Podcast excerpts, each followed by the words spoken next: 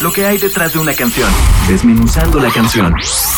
Señal BL. Hola a los amigos de Señal BL, acá Lauti de Isla de Caras, desde nuestra nave espacial que en este momento está estacionada en Buenos Aires. Su carita es el segundo adelanto de nuestro segundo disco. Hace dos años habíamos sacado Chango, que ahora acaba de salir en Japón, así que con el traductor de Google lo pueden comprar por internet. Y el año pasado sacamos Partener, que había sido el primer adelanto de este segundo disco.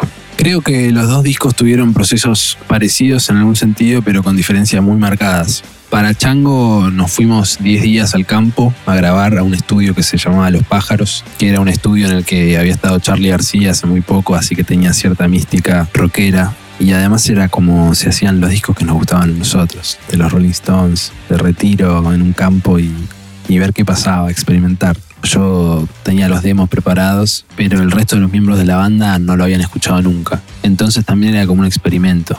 En este segundo disco fue parecido. Tewi, el tecladista y bajista de la formación inicial de Isla, se mudó a Berlín y a mí me pareció que era muy interesante aprovechar eso como una manera de, cambiar de escenario y ver si podíamos grabar parte del disco en, esa ciudad. Así que una vez más, con los demos listos, me fui a Berlín y alquilamos por Craigslist un estudio de sintetizadores que era de dos metros cuadrados y tenía todos los sintetizadores con los que habíamos soñado siempre, desde Oberheims hasta, bueno, Juno, claro.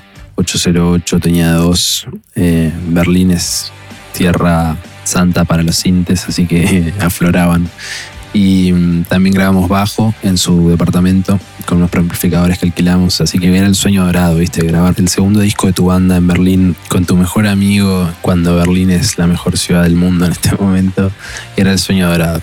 Así que algo de eso para mí quedó impreso en el audio. Y bueno, el bajo también lo grabamos ahí. Y después la batería ya la habíamos grabado acá en Buenos Aires. Y el resto de los instrumentos también los fuimos grabando en diferentes estudios de Buenos Aires e incluso en nuestros departamentos. Su carita tiene las guitarras pasadas por un amplificador geloso de los 70 que es histórico. Y tiene samples de cualquier cosa. Hasta un saxofonista practicando escalas que escuchábamos desde la calle y lo grabamos con el iPhone una de esas tardes yendo al estudio. Y la letra fue curioso porque se resignificó con la cuarentena. Creo que a muchos también les ha pasado artistas que tenían canciones que sus letras eh, adquieren nuevos significados cuando el contexto cambia. Así que mm, tiene un sentido extra para nosotros sacar esta canción en este momento.